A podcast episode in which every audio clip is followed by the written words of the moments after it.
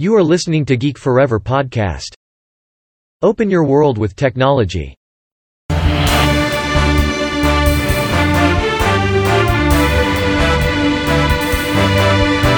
This is Geek Daily. สวัสดีครับ ผมดนทราดนจากดอดนบล็อก และนี่คือรายการ Geek Daily นะครับรายการที่จะมาอัปเดตเรื่องราวของธุรกิจนะครับเรื่องราวข่าวสารวงการเทคโนโลยีและวิทยาศาสตร์ใหม่ๆที่น่าสนใจนะครับที่ผมจะมาเล่าให้ฟังผ่านรายการ Geek Daily สำหรับวันนี้นะครับผมจะมาเล่าถึงเรื่องราวข่าวที่น่าสนใจข่าวหนึ่งนะครับที่ผมได้ไปอ่านจากเว็บไซต์อย่าง nj.com ที่ กล่าวด้วยเรื่องของเทคโนโลยีอย่าง Image Recognition นะครับหรือการใช้เทคโนโลยีในการตรวจจับใบหน้า ได้นำไปสู่การจับกลุ่มผู้ต้องหา ผิดคนนะครับ และทำให้เหยื่อผู้เคราะห์ร้ายที่เป็นแพะเนี่ยต้องเข้าคุกไปเป็นเวลาถึง 10 วันเลยทีเดียว ซึ่งเหยื่อผู้เคราะห์ร้ายคนนั้นก็คือนิเหยื่อพาร์ทนะครับ ซึ่งต้องบอกว่าเขาเนี่ยเคยมีประวัติในการเข้าคุกมาก่อนในข้อหายาเสพติด แล้วก็หลังจากที่เขาเนี่ยได้ถูกปล่อยตัวในปี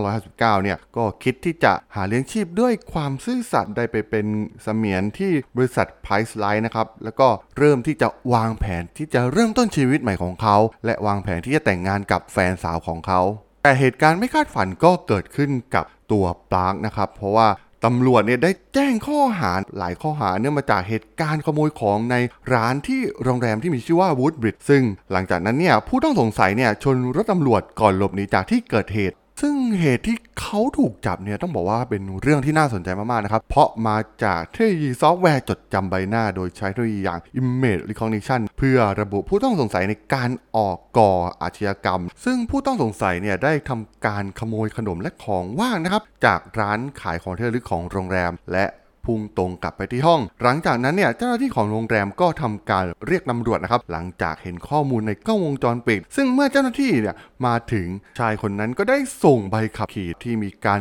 ระบุว่าตัวเขาเนี่ยมาจากรัฐเทนเนสซีซึ่งในใบขับขี่เนี่ยระบุว่าเขาชื่อจามาโอเวนแต่ว่าตำรวจเนี่ย ได้ตรวจเช็คจากใบขับขี่ พบว่าใบอนุญาตตัวนี้เนี่ยไม่ถูกต้องนะครับและอาจจะเป็นการปลอมใบขับขี่ออกมา แต่เมื่อตำรวจดึงกุญแจมือออกมา เพื่อจับกลุ่มชายคนนี้ เขาก็หนีออกไปทางประตูด้านหลังของโรงแรม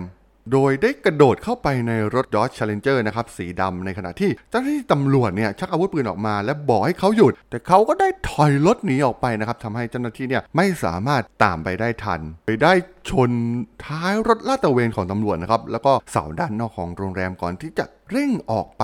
ยังถนนหมายเลข 9 ซึ่งเป็นถนนทางหลวง ซึ่งวันริ่มขึ้นหลังจาก การก่ออาชญากรรมในโรงแรมเนี่ยเจ้าหน้าที่สืบสวนในนิวยอร์กและนิวเจอร์ซีย์เนี่ยก็แจ้งตำรวจวูดบิดนะครับให้ทราบว่ามีโปรไฟล์ที่น่าสนใจนะครับที่ตรงกับรูปภาพ หลังจากใช้งานโปรแกรมผ่านระบบจดจำใบหน้า ที่ทำการเปรียบเทียบภาพดังกล่าวกับภาพถ่ายของผู้ต้องสงสัยคนอื่นๆ ซึ่งผู้ต้องโทษเนี่ยมีรูปอยู่ในแฟ้มฐานข้อมูลของตำรวจและ FBI ซึ่งรูปที่ตรงก็คือรูปของนิเยียปาร์คชายผู้โชคร้ายคนนั้นนั่นเอง ซึ่งหลังจากนั้นเนี่ยทางตำรวจก็ได้ออกหมายจับนะครับ หลังจากที่ปาได้รับรู้ว่าเขาเนี่ยแทบจะไม่รู้ตัวเลยด้วยซ้ำนะครับว่าเขาไปทำอะไร เพราะว่าเขาไม่ใช่คนคนนั้นในรูปภาพที่ตำรวจทำการตรวจสอบผ่านโปรแกรมในการจดจำใบหน้าหรือ Image Recognition นะครับ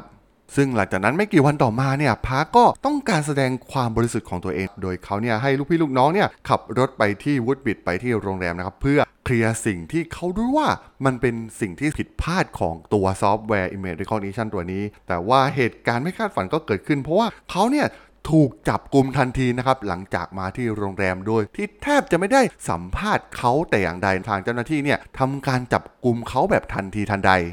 ต้องบอกว่าเป็นความซวยของปาร์คมากๆนะครับ ซึ่งหลังจากนั้นเนี่ยสำนักงานอัยการนะครับก็ได้อ่า แจ้งโทษฐานความผิดให้จำคุก 6 ปี โดยจะไม่มีการปล่อยตัวก่อนกำหนด ซึ่งแน่นอนนะครับ เขาเคยถูกจำคุกมาแล้วนะครับ ในโทษฐานยาเสพติดนั่นเอง หลังจากขึ้นศาล3-4ครั้งในช่วง 1 ปี ทางผู้พิพากษาเนี่ยก็เริ่มกดดันให้สำนักงานอัยการเนี่ยทำการหาฐานเพิ่มเติมในคดีนี้นะครับ นอกเหนือจากซอฟต์แวร์จดจำใบหน้าเท่านั้น ซึ่งน่าสนใจนะครับว่าทางตำรวจเนี่ยหรืออัยการเนี่ยมีหลักฐานเพียงอย่างเดียวนะครับที่มาจากโปรแกรมจดจำใบหน้าตัวนี้ ซึ่งมันไม่มีแม้กระทั่ง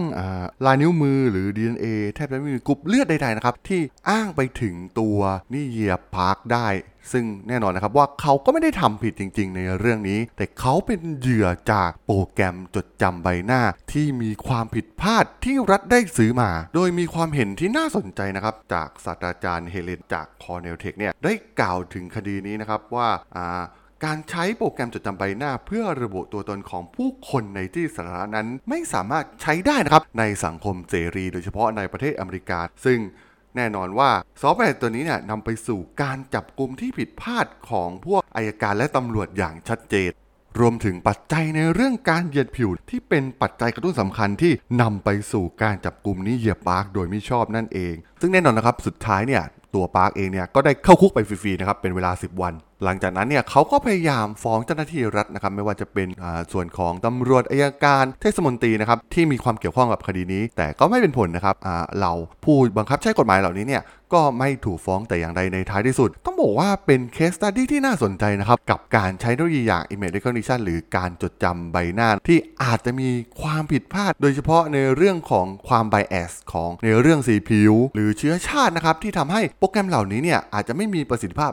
100%เต็มในการนำมาใช้ในการจับกลุ่มผู้ต้องหาเมื่อทำการเปรียบเทียบภาพกับฐานข้อมูลในระบบของตำรวจซึ่งแน่นอนนะครับว่าเราจะเห็นได้จากในยุคปัจจุบันเนี่ยมีการจับแพ้จับผู้บริสุทธิ์มาก็มีอยู่มากมายอยู่แล้วนะครับ แต่ว่าในอนาคตนะครับเทคโนโลยีเหล่านี้เนี่ยก็จะมีบทบาทมากขึ้นในการมาใช้กับวงการยุติธรรมของอหลาย ๆ ประเทศนะครับ ซึ่งแน่นอนว่าข้อดีจากเทคโนโลยีเหล่านี้เนี่ยมันก็มีนะครับ เพราะว่ามันสามารถจับกลุ่ม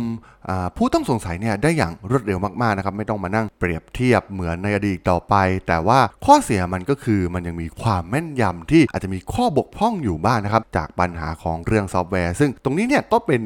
โจทย์ของผู้พัฒนาซอฟต์แวร์เหล่านี้นะครับ ที่ต้องพัฒนาให้มีความแม่นยำสูงที่สุดนะครับ เพราะว่ามันเป็นเรื่องของความผิดที่อาจจะต้องเข้าคุกเข้าตะรางกันเลยทีเดียวนะครับ อย่างที่ Nijeer Parks ได้พบเจอนั่นเองครับผมสำหรับเรื่องราวของรายการ Geek Daily ใน EP นี้เนี่ยผมก็ต้องขอจบไว้เพียงเท่านี้ก่อนนะครับสำหรับเพื่อนๆที่สนใจเรื่องราวข่าวสารวงการธุรกิจเทคโนโลยีหรือวิทยาศาสตร์ใหม่ๆ สามารถติดตามกันได้นะครับ ทางช่อง Geek Forever Podcast ตอนนี้ก็มีอยู่ในแพลตฟอร์มหลักๆ ทั้ง Podbean Apple Podcast Google Podcast Spotify YouTube แล้วก็จะมีการอัปโหลดลงแพลตฟอร์ม Blockdit ในทุกๆ ตอนอยู่แล้วด้วยนะครับ ถ้ายังไงก็ฝากกด Follow ฝากกด Subscribe กันด้วยนะครับ แล้วก็ยังมีช่องทางหนึงในส่วนของ Line แอดที่แอดทลาดนนะครับ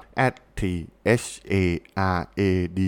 H O L สามารถแอดเข้ามาพูดคุยก็ได้นะครับ ผมก็จะส่งสาระดีๆพอดแคสต์ดีๆ ให้ท่านเป็นประจำอยู่แล้วด้วยนะครับถ้าอย่างไรก็ฝากติดตามทางช่องทางต่างๆ กันด้วยนะครับสำหรับใน EP นี้เนี่ยผมก็ต้องขอลากันไปก่อนนะครับ เจอกันใหม่ใน EP หน้านะครับ ผมสวัสดีครับ